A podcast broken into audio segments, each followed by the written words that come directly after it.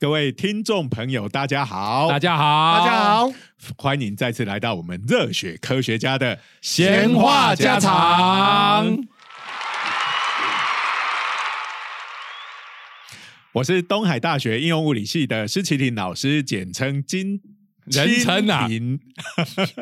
人称 人蜻称蜻蜓老师，对对对，这是国小的时候徐老师就是这样叫我的。哈哈哈。好，那个大家好，我是中原大学物理系的徐金林徐老师。那人称也要讲一下人称 Zero 老师哈，那个其实是英文的 Zero，也就是零卡可乐那个 Zero。但是呢，我也要强调，这一个是非常中二的，它的语言是来自于日本动漫画，所以要念日文发音。Zero 老师，来下一个。我是九九，人称舅舅，我妈妈也称我舅舅，大家都叫我舅舅。对对对对对对，这个家里也是叫你舅舅啊，这个、哎有时候啊，这个非常时髦。哎呀，开玩笑，这个时髦的家庭用英文互称，哎，这个其实这一点也不稀奇啊。我们看那个八点档乡土剧，也常常都是用英文在在讲 Michael，Slim Body，是八点更久够了。够久了。不过这个东西虽然久，不过这个历久不衰哦。嗯这个讲 Michael，现在大家都还年轻人也都还知道。其实这个梗还是我女儿跟我讲。哇，现在这是一个迷音的时代啊网络上面也一什么东西就是要变成迷音才能保存下下来。所以我们看那个这个理查道金斯讲那个自私的基因，真的是没有错，连迷音。也是这样，迷事实上“迷音”这个字就是他在《自私的基因》这本提出来的提出来的。对对对不过他大概没有想到，这个 “迷音”到现在的定义，哎，跟他本来想的已经蛮不一样的。对哎，它本来的定义是说，这个基因它会留下来，我们人的思想这些东西也会类似像哎，基因一样有点像是留下来一种。文化上的概念，对可哦听起来是一个超正经没有啊 也会点，迷一就是这样的事东西实上也啊。是啦，事实上也是，只是现在变成是呃有一个比较狭义的定义，就是要要好笑的，要有梗，要玩这样梗的，对对。可是我觉得可能未来的定义会变这个，所以人类的文明最后会只剩下这个吗？不知道哎、哎我我也觉得蛮有可能的。嗯我们在做系上的脸书做科普传播的时候，哎，像我过年的时候发了一篇哦，就是如何用物理学应对这个长辈。过年的无趣的问话，哇！那一篇创下我们脸书开版以来最多的按赞数真跟的吗真的吗？可是那边写的蛮物理宅的啊，很物理宅，而且那还是回收的梗哎，那个去年就放过一次。嗯 好，今年当然有再加一些东西哈，然后比较起来，我们讲的这些呃比较正经的科普知识性的文章，哇，那个触及率简直就只有悲剧两个字可以可以形容，哇！所以呢，我们今天相差两个数量级。哎两个数量级、啊，那个梗图那一那一边，哎，它的触及是七十万。好，那我们一般写的科普文章大概是一万左右的触及。所以我们真的要多加一点梗啊，对不对？我们所以我现在慎重考虑，我们东海大学应用物理系的脸书专业要转型成这个物理梗图专门的 为主的专业。哇不只是你们东海大学的脸书，包括我们的节目，我们要尽量加梗哈。对对对对对，我们说每次都在一些哦，而且要越耸动越好，对不对？虽然我们现在可能不能够去吃回转寿司哈，可是我们可以讲一些我要打爆什么，要要要 对对对对跟上。这个今今天就是要讲这样子的主哎。题，我们要要把月球打爆，打爆，打爆。哎。听起来就是跟 Michael 一样哦，非常有冲击性的画面，哎对，，Michael 那个也是很有冲击性，而且还各种角度飞出去，车子撞了飞出去。哎我们也准备对月球做同样的事情。嗯，那为什么我们要对对月球做这件事情呢？打爆月球，其实是有一个非常严肃的目的。我我跟你们讲，真的很不敬哎、嗯，你要想哦，我们在看 Evangelion 的时候新，世纪看到剧末都嗯告诉你 Fly Fly me to the 哎。带我们去月球，结果你们要打爆月球，哎，Moon 给我 fly，这个就让我想到以前的这个非常古典的科幻小说，是那个谁？凡尔纳对，飞向月月球。球，哎，Fly me to a to the moon 的方式就是把你装进一个大大炮的炮炮弹里面，然后对月球发动炮击。天哪！听听起来简直像是什么酷刑一样。所以说要对月亮开炮，炮击月亮这件事情，是从古典就开始了，这就是你要，你不是要 fly fly me to the moon 吗？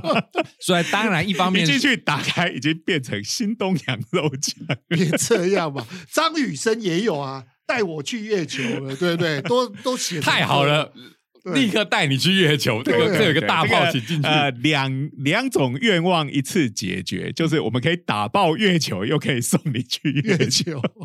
球，好，我们要讲说为什么我们要做这件事情。嗯好，我们常常呃在节目中也聊到，我在课堂上也常常跟学生讲说，哎，各位啊，虽然你大家每个人都对生活有各式各样的不满。嗯，可是其实我们是运气超好的一代，嗯我们生在一个应该是人类有史以来最爽的一个年代。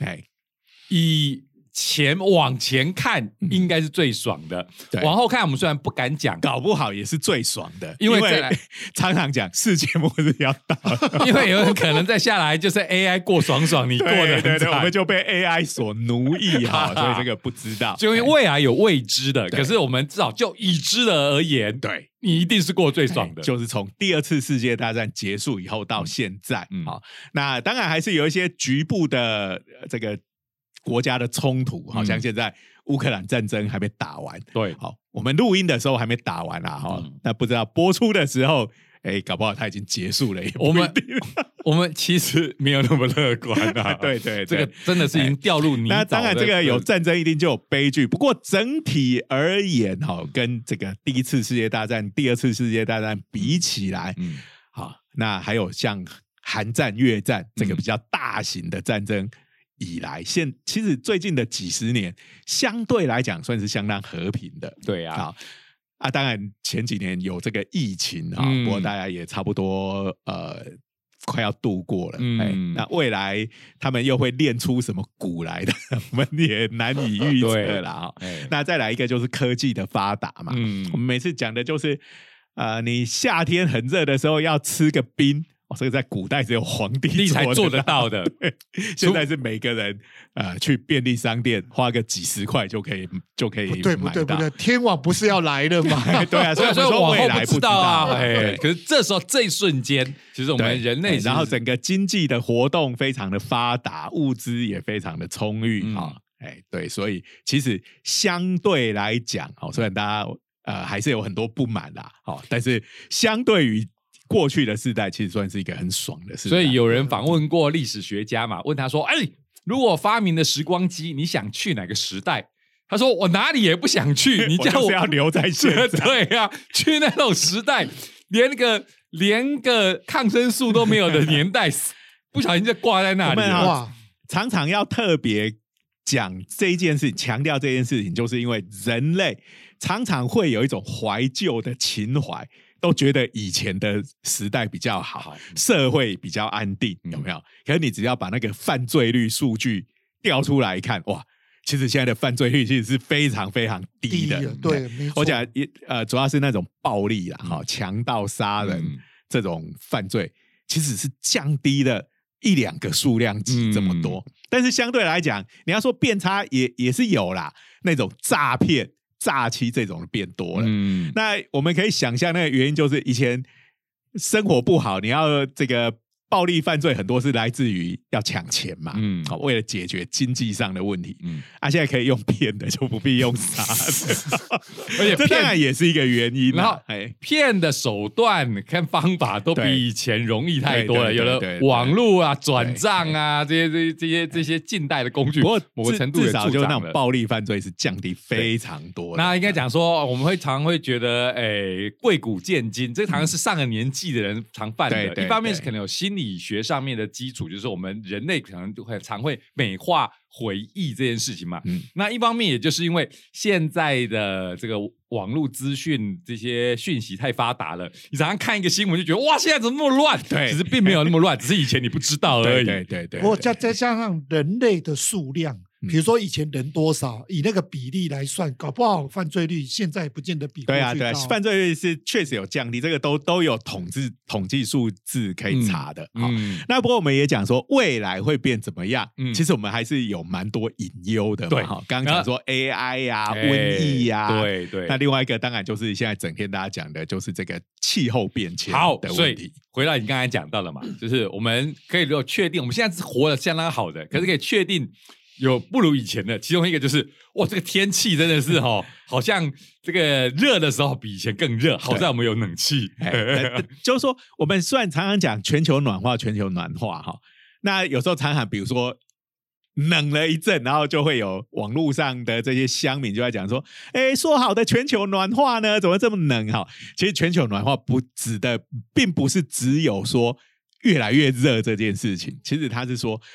剧烈型的天气会越来越多，嗯就是你热的时候会变超热，嗯冷的时候会变超冷，嗯然后要么都不下雨产生旱灾，要么那个雨一下来就是下超大。嗯我想各位这几年下来，不知道有没有感受到？哎，有的确有这样子的变化。嗯有哦，动不动就闹水灾啊，而且是以前哦都不会发生水灾的地方在闹水灾，所以以前像我们这个，比如说梅雨季啊，就是那种温和的降雨，虽然比如说连下两三个礼拜，大家觉得很烦，东西都要发霉了，可是那种温和的降雨，其实对整个环境还有这个各种生态都是比较有利的。嗯但是现在有时候就是说，呃，要么就都没有雨，然后一下都是所谓的强降雨，有没有？好、嗯最近强降雨的这个出现的几率是比以前高很多的。嗯要不然就是一下就下好久，一个多月、对两个月，而且都下很会下很大到成灾的嗯程度。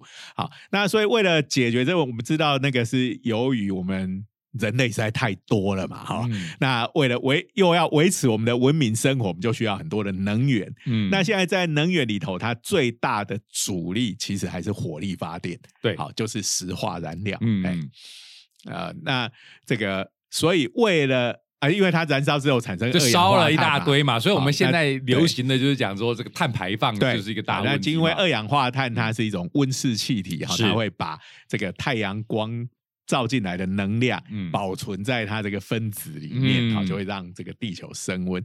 也可以讲一个极端就是金星。啊，金星上面也很多二氧化碳，嗯。而且是多到一种呃，最后它整个就变成是一个强酸的大气，对对对根本呃，有人是说，哎，也许在很久很久以前，金星搞不好是可以适合住生物居住的地方嗯。哈、那啊、呃现在当然是完全不行。其实我哎们前面有聊过，就是科学上面也还有科幻上面很多人在聊说怎么改造金星，对对那怎么把它大气流的二氧化碳把它转变成氧气啊，对对对对对丢上大量的这个绿藻啊之类的这种想法都有出来。不过至少我说先救救我们地球自己吧，我们二二二氧化碳越来越多了，怎么办？对，？所以这个就呃，当然为了解决这个问题，大家整天都在呼吁，呃，减少碳排放啊，嗯。然后就又有什么京都议议定书，啊什么巴黎的这个会议，好对啊要限制，可是限制了半天，哎，我们看一下实际上的石化燃料使用的状况，根本没有下降，没有啦，对呀。因为动不动就去买别的国家的什么碳 碳排放权，碳权嘛，对啊碳权。最主要就也跟刚才我们讲的有关，我们现在人类过得这么爽。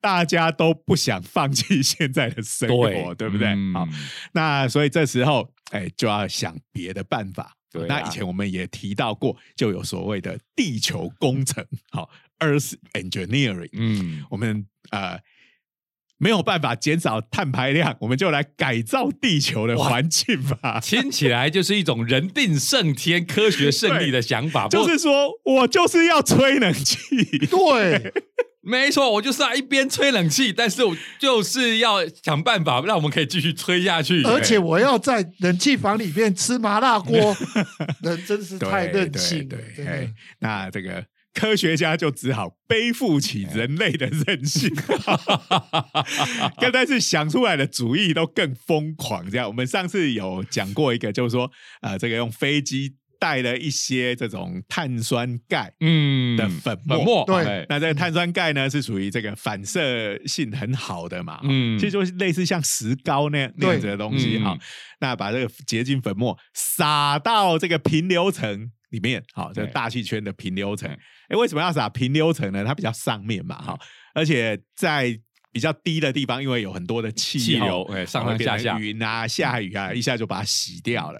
放在平流层就相对稳定很多，可以在那边扩散散布一段时间，对，然后呢，就可以把太阳光照进来啊，因为它有反射率比较高，就把嗯。一部分的阳光给反射掉。所以目的就是希望阳光的数到到地面上面的变少，因为它把阳光把阳光反射出去啊，了。这个也是从这个天然灾害学习到的智慧哈。火山爆发火山爆发哈，那最近有一次的监是有真正监测的，就是一九九九年在菲律宾嗯的一个火山爆发，那次爆发相当的厉害，哈，就是有好几千万吨的这个火山灰喷到这个空气里面。嗯然后呢，就在好像差不多半年或几个月之内，18个月。十八个月哦，一年半之内，嗯，整个全球的温度平均下降了零点五度。我靠，哇，一个火山爆发，哎。感觉像爽了一阵子的感觉，虽然零点五度哎，可是你看，因为它是在这个我们的这个对流层，我们平常生活的环境里面，嗯。哎，你就会看到很多雾霾这样子，而且你这个就有空气污染的问题，你就会吸进你的这个肺里面嘛。所以虽然感觉上很爽哦，可是把这种东西撒在大气层，最大的问题就是，哎，你总会吸到感的感对啊觉嘛。对对对，我我我觉得可能菲律宾人会很不爽哦。哎，其实那个这个影响的范围不止菲菲律宾，因为它那个喷发的量非常的多，嗯哦所以会随着大气飘到各个地方去。其实虽然说是从火山得到的灵感，其实我们人类很早就知道这个现象了。包括以前冷战时代的时候，我们常常讲说，这个冷战时代可能会导致真的冷哦。冷战其实冬天，对啊。这是我们念大学的时候，没错。还有高中那时候讲到呃所谓的警示预言，耶。就是说啊，何止冬天要来了。嗯。因为那时候美国跟苏联的冷战都处于那种一触即发的状态，对啊。还有那个以前有部电影叫《彗星撞地球》，嗯。他就讲那个呃，这个大的陨石掉下来之后会激起很大的纷争，哎，对然后就遮蔽了天空，然后那边的那个动植物就冷死、对冻死，就会冷死。我跟蜻蜓老师都喜欢的《机动战士钢弹》那逆袭的夏亚里头哎，也是有类这部是似的概念。我成为阿宅的入坑之作。最近大家好像都在贴这个，哎，夏亚的这个发动的地球寒冷化作战，就是要把一个巨大的陨石扎在地球上面。它不是要毁灭地球，它是要地球休息一下。哎对啊，其实我们刚刚讲，为什么我们需要这么多的能源呢？原因就是地球的人实在太多了啊，然后大家又要过着这个爽爽爽的文明生活啊。虽然各地贫富什么有落差啦，但是整体而言，这个人口这么多，我记得我们小学的时候，那时候就在讲这个人口快要破四十亿了。那地球已经快要装不下，地球要灭亡了啊！这个太多人了，结果现在已经八十亿。说起来，我们可以整整多了一倍啊我。们能够提，不要说好好好像我们预言失败，其实人能够养这么多人，也是靠科学的力量，这是粮食绝对是科学的力量，啊不然没有办法喂饱这么多人。所以很多人在呃，比如说提倡呃反对基因改造食品哈，这个理念当然我也可以同意。有它高尚正确的地方，可是这个东西哦，你一执行下去，诶，大概那个后果就跟夏亚的陨石砸下来可能差不多。嗯地球上要饿死的人，可能是以亿为单位来计算的。对嗯。好，那夏亚的论点当然就是说人太多，哎、哎。跟萨诺斯一样啦，好、就我们人口啊迅速减减半，还有啦，强迫大家都上太空，大家都上太空就变成 new type，在对对干蛋的世界观里，哎这个忍不住让我。想起哦，在呃，这个比较早以前哦，那时候不是都通常要种农植物呃嗯种农植物来养活这嗯些人类嘛？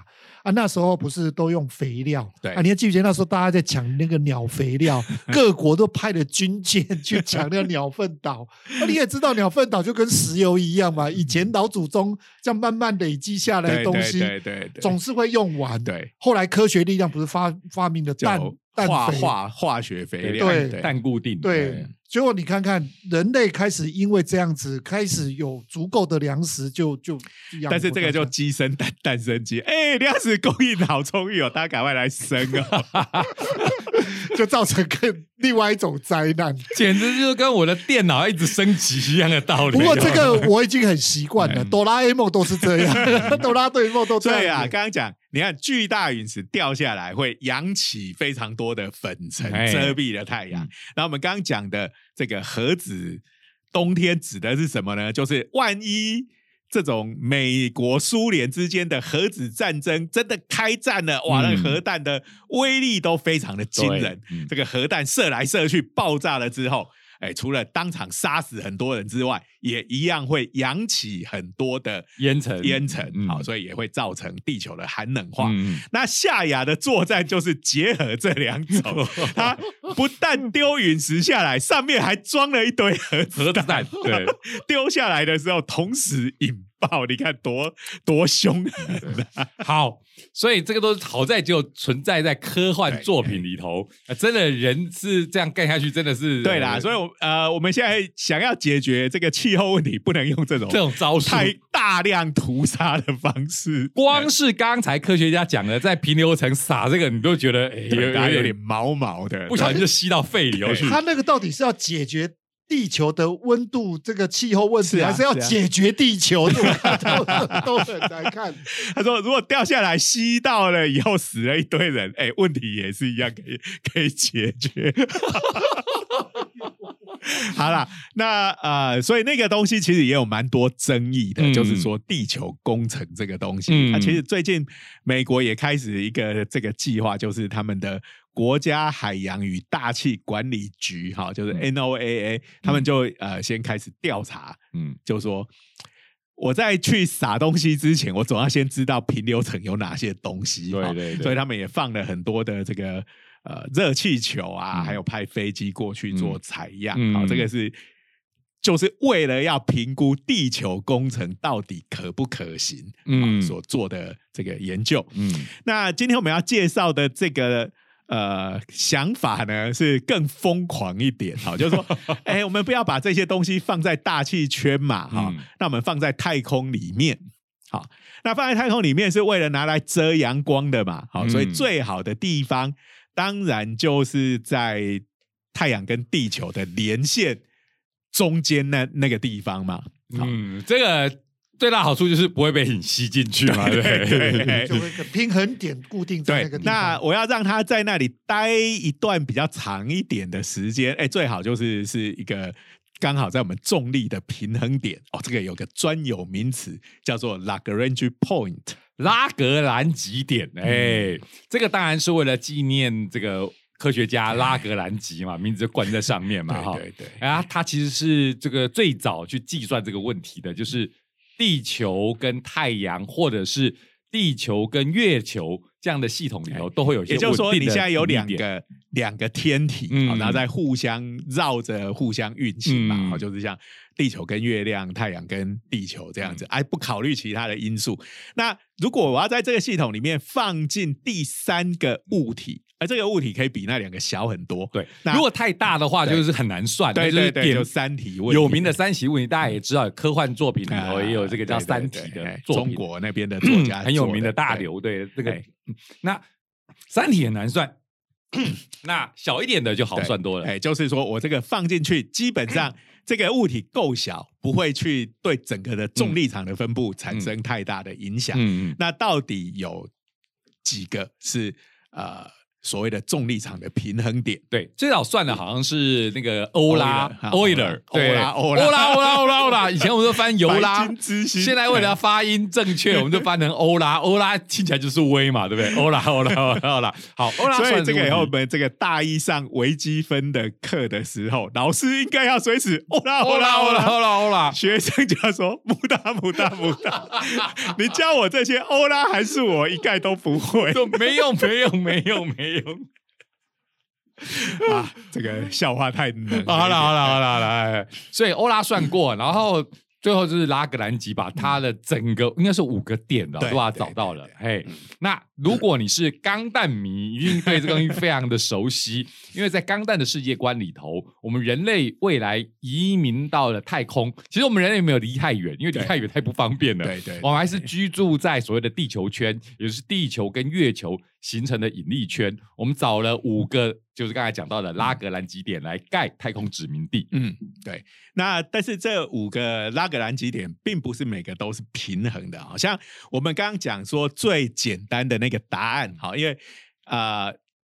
重力都是吸引力嘛，是对不对？所以你任何一个东西摆在太阳跟地球的中间，啊，太阳要把你吸过去，地球也要把你拉过来，好嗯，那它中间就会有一个刚好的位置，两边的拉力是一样的，让你左右为难。左右为难，嗯。对，然后那个地方你就会停在那里。嗯，可是呃，那个地方为什么它是不稳定的呢？这也很容易理解。嗯，当你左右为难的时候，只要有一个小小的力量把你朝其中一边推推一下点点。你马上就被它吸过去，因为它靠的另外一边更近了，一旦更近了以后，它的引力就会大增，因为就引力是不掉了。对，因为引力是越近会越大嘛，所以你一偏过去，另外一边的引力就会，就就会拉不住你了，你就会一路这样下去了。对对对对对，嘿，不过像那个钢弹的殖民地，好，呃，是放在地球跟月球之间的拉格朗日点嘛，嗯。好、哎，我刚刚才跟 Zero 老师聊到，哎，就连 L one 这个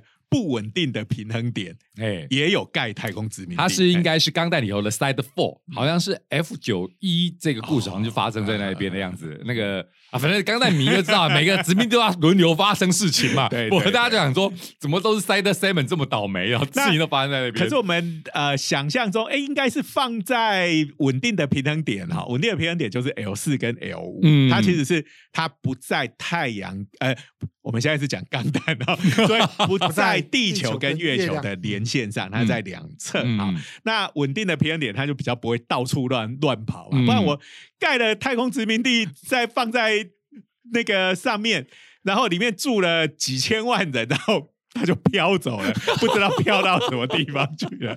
这不我的是很麻家烦飘吗了。哎，不过他们在刚的世界观以后就要常常修正。如果你真的是放在不稳定的平衡点，就要常常修正。因为那个我们刚刚讲说它不稳定，就是说你稍微动一点点，它就会跑掉。越来越越远，跑越远的时候，那个呃就会跑越快。嗯，所以当它如果只偏移了一点点之后啊，我们这个太空殖民地上上面有装一些引擎之类的东西，可以稍微喷一下嗯让它回来。嗯啊，那基本上还算可以。嗯嗯，但是当然还是比 L 四跟 L 五。辛苦一点稳定的地方要麻烦一点哈、嗯事实上，我们的那个韦伯天文望远镜就也是放在不稳定的平衡点上。哦，它是在 L two，它其实是在连线上，它是在那个地球跟太阳的连线上。哎，它为什么要放在这种不稳定的上面呢？不知道啊，哎一定有它的原原因哈，只是不是会要调整比较容易啊？因为而且他说有一种方法，就是就是我不要直接放在 L two 上，嗯好，我我让它绕着 L two 转，嗯当然这个要利用他自己的动力，嗯那他这个修正上会比较容易。嗯那这个细节我没有去研究了哈。嗯那呃，这个，所以我们还是回到我们今天的不过我有空可以请教一下天文专专专长的老师，哎，这个是有趣的话题。但是我们这个一定得要放在 L one，因为才遮得住阳光嘛。你放在一个挡不住阳光的地方 我们现在又？要回到太阳的系统是是是是不是钢弹那哎个，钢弹是地球跟月亮，我们现在回到地球跟太阳。嗯，嗯你放在 L one，好，那因为呃其他的点它的位置都是挡不住、挡不到太阳，就没有用。嗯好，那虽然它不稳定，但是至少因为它在那个地方，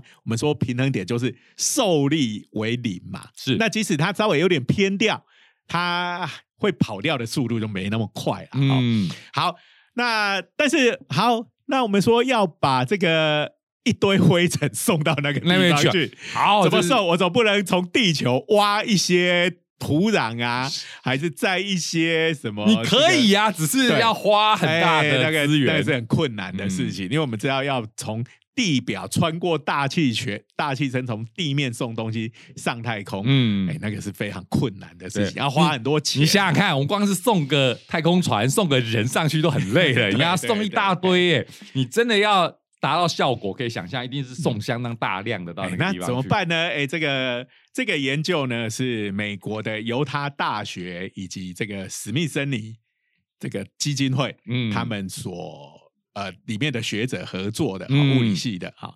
那这个史密森尼基金哦会，Smithsonian 这个哎其实它有很大的博物馆对，如果大家在美国去 Washington D.C. 可能会有参观过。对，它其实它是一个美国的国家所有的国家博物馆所形成的一个联盟。嗯，嗯，其实在蛮多科幻片都会出现它，嗯它它代表某一种权威，哦，这种博物馆学的权权威。而且呢，挖到不知名的东西都要送到这里来鉴定，这样。而且人类的这种航天历史的这些这些呃留下来的这些哎。都会在里头保存哦，对对。对然后画面上带到都很有很有感觉，哇，人类的文明就这样一路这样过来的。所以可能到时候又有某某东西的临世，因为太强了，被藏在博物馆里。外星人打来的时候，赶快去博物馆把它博物馆翻出来。搬出来。哎这个在刚讲的 F 九一里面有出现哈，可惜它不是某个很强的零式，它这个古董钢坦克出来发了两炮就自爆了。所以大家都有这种想法，哈，博物馆可以放一些好东西。哎好，对，好，那他们就说，哎，从地球太麻烦，哎，那我们从月球送好了。因为这个想法其实也蛮科幻的哈、这个其实，在那个海莱因的小说里头，海莱因的小说里头讲到月球人啊、呃应该所谓的月球人，就是也是月球的殖民地的，的其实是的一开始当然也是从地地球过去可是他们已经是在上面生活很久了。嗯，人家讲的是怒月，怒月哎，他们哎，这本书其实非常有趣。对呀、就是海因的怒月里头有讲到嘛，人类跟对不是人类都是人类，地球人跟月球人打仗，嗯月球人的制胜秘籍秘秘秘秘招是什么？丢石头。对对，从月球丢石头往地球丢石头，因为从月球丢石头丢到地球，比地球丢任何东西到月球容易 就是月球太多了。打地球很容易，但是地球打月球很难。其实关键就是在我们普通物理学里头一定会算的，就是脱离速度。对，嗯，脱离速度就是我们要得到多大的速度，可以从地球脱离引力圈飞到太空。那这个在普通物理里头就会算哦，其实这样相当大，就是也符合，就是说，比如说我们真的要发射大炮到月球哦，发射这个用大炮制造一个速度，让你飞到外太空，这个速度要每秒这个十一11公公里左对右。可是反过来，你从月球要做到类似的事情，你只要达到每秒二点四公里左右就好了。这就在科学上就叫脱离速度。所以脱离速度差很多啊。对啊，所以要从月球丢东西出来是简单嗯多了。嗯好，而且又没有大气圈啊，什么这些东西，好，你撒灰尘出来，然后突然一阵风就把你吹吹走了。而且如果刚好算准了那个嗯月球绕着地球的轨道，刚好就在那一条连线上面，那不就更这个东西其实它这一次的论文，它其实纯粹是一个数值模拟嗯的论文，就是当然以现阶段来讲，你可以说啊。啊，月球上面什么都没有。嗯我们你说月球简单，但是我们要把一堆相关的机器，嗯好需要去做这件事情的设备搬过去，也是一样很难呐、啊。嗯好，但是我们先假设，因为现在太空开发如火如荼的在进行，对，搞不好那件事情不会很不用过很久就会发生了。而且呢，我们要的粉尘感觉上就是打爆 爆。虽然我们没有龟派气功哦，没有一招就可以打爆，应该难得多。可是打爆听起来就是简单的嘛。对啦，对对对，而且因为月球哈，因为它没有大气圈，嗯所以随时有这些太阳风啊，这个小陨石啊，一直嗯在打击在月球的表面上，嗯所以它表面的岩层是很又松又脆又嗯酥，听起来好像什么食物的是 广告一样的。感觉。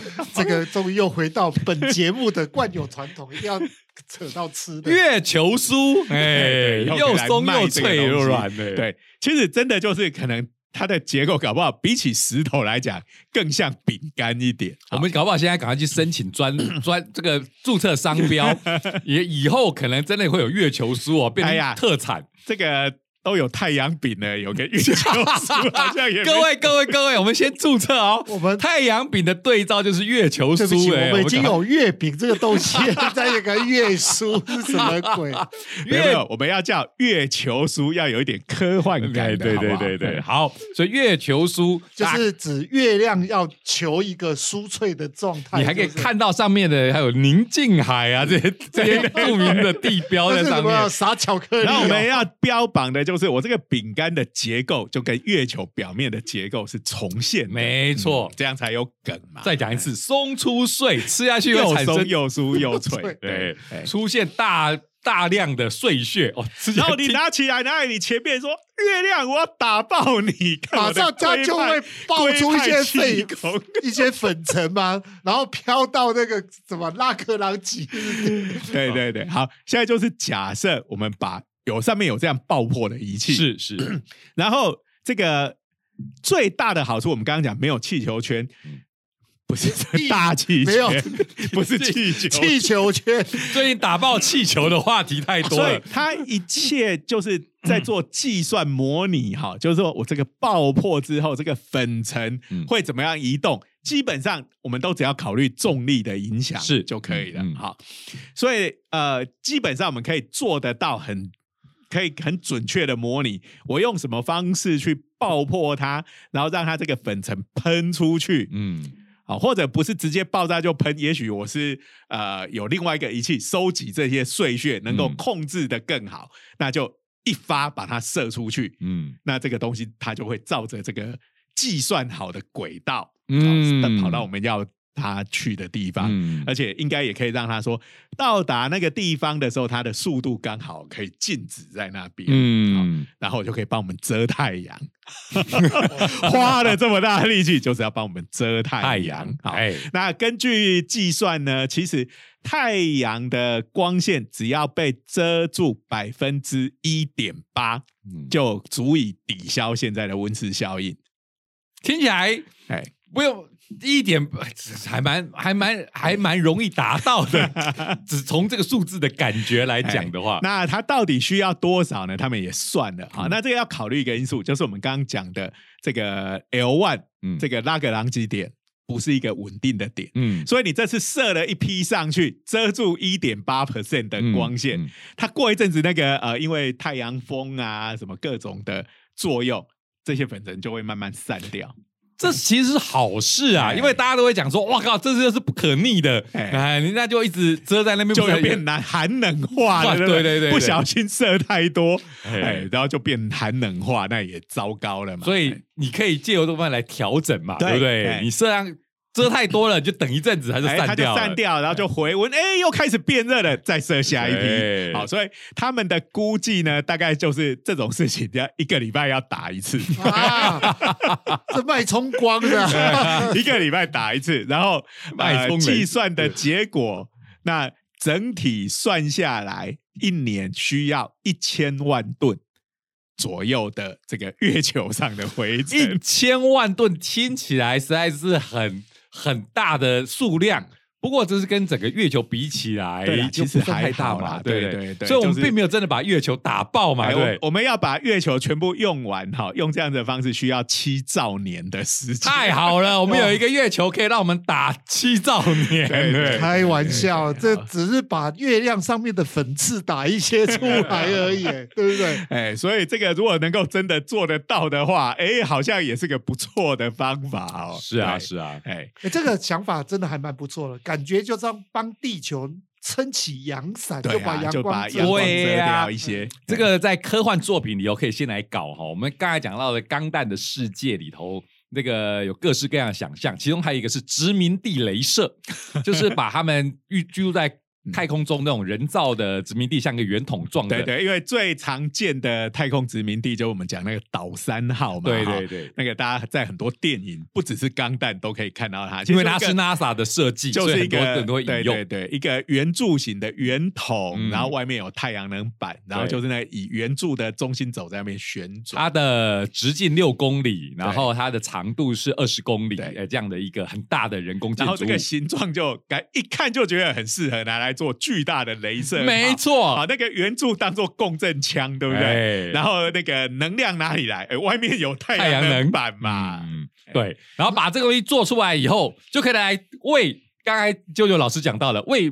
月球美容 然后，脉冲光镭射打一打，打出来的这些粉尘，刚才来遮太阳对，对太对赞了。你，为什么不把这个你讲的这个岛三号弄过去，然后撑起那一个伞，把它遮阳这光这？就是另外一个概念了，嗯就是在太空里面建造太阳能发电。嗯，嗯，那这个当然也是现在在进行中。好、嗯反正有各式各样的解解决方式。好、那在那个延长线上，当然就是做个带生球，把整个包起来。哇，嗯这个能量怎么用都用不完。对对，呀、这倒是。所以我们人类一步一步来吧，对不对？对，光是这个粉尘也不知道是什么时候可以实现哈先来帮月亮除点粉刺。嗯对啦，不过在这之前，其实只要稍微人类稍微克制一下欲望，回不去了啦那。不可能嘛？好像这个。呃，现在谁敢呼吁大家节约能源，大家都就会说是你政府发电不利，开玩笑，不准叫我节约能源。你害我不能在冷气房里面吃麻辣锅，我就跟你拼命了。对对，最最近最近，我光是吃牛肉哈，都会遭到这个谴责哈，啊对对因为对这个牛肉的生产的过程中，其实也是一个会制造碳排放的。光是牛放的屁都是一个呃要考虑的这个温室气体。所以其实呃，之前有，哎，我们有没有报报道过？我有写过这篇文章，哎就是有呃科学家就发明了。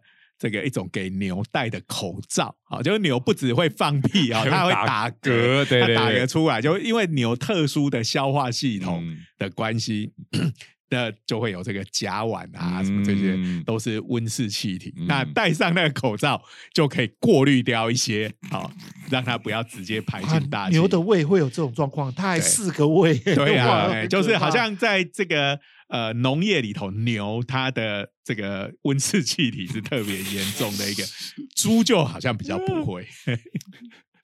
好，所以在他吃牛肉的时候，也要感 感谢一下这个我们这个牺牲了地球，为了我们人类的 对口腹之欲。所以现在科学家正在努力，呃，让大家继续爽爽过，然后又可以解决这个呃气候的问题。嗯所以大家要尊敬科学家。结论是这个。当当我们试图打爆月亮的时候，请请要想用正面的来想，我们科学家绝对不是呃要要要要要发泄什么 欲望，欲我是求不满，对对对。我是要让大家能够在冷气房里面吃麻辣锅。对对对，都是为了大哎家。好，不过这个在月球月面的这个撒灰尘的基地还没建造之前，我们可以可以请七龙珠里面的孙悟空哈，等一下，等一下，其实是故事理由是孙悟空看到月球会变成大猴、大猩猩、大猴子，是那个武天老哦师用天老师用对对龟炮气泡把它打打把把把对，但是他打打爆打太用力了，就把月球给打打不见了。了，所以我们只要反正不管是悟空也好哈，这个龟仙人也好哈，哎，就是请他发龟龟派气功去打月球，但是打小力一点，哎，我一直觉得 一次打掉一些，让灰尘飘过去。鸟山明是不是跟地球啊、月亮都有怨恨啊？动不动就是要打爆月亮。好久没有把地球分成两半了。对啊，那丁小雨就出来打一拳啊，讲丁小雨，现在阿拉蕾很多不知道要讲阿拉蕾。好对对对，好啦，这个总之这个反正人类嘛，其实人一多就制造出各式各样的问题啊、嗯那大家在不肯放弃文明生活的前提下，哎，大家就要科学家就要绞尽脑汁想出各种解决的办法。对，好，在我们这些还没有办法实现之前，就请大家再支持一下我们的月球书计划。对买月球书啊，帮这个月亮跟地球遮起阳伞。对对对，我们用这个来募资好了。哎好，那今天时间也差不多了嗯啊，我们还是感谢国科会对我们的支持。是的啊，嗯那也请各位订阅我们的 YouTube 网站、嗯，YouTube 频道哎“热血科学家的长长话短说按赞、分享、开开启启小小铃铃铛铛。好，我们下周见，拜拜拜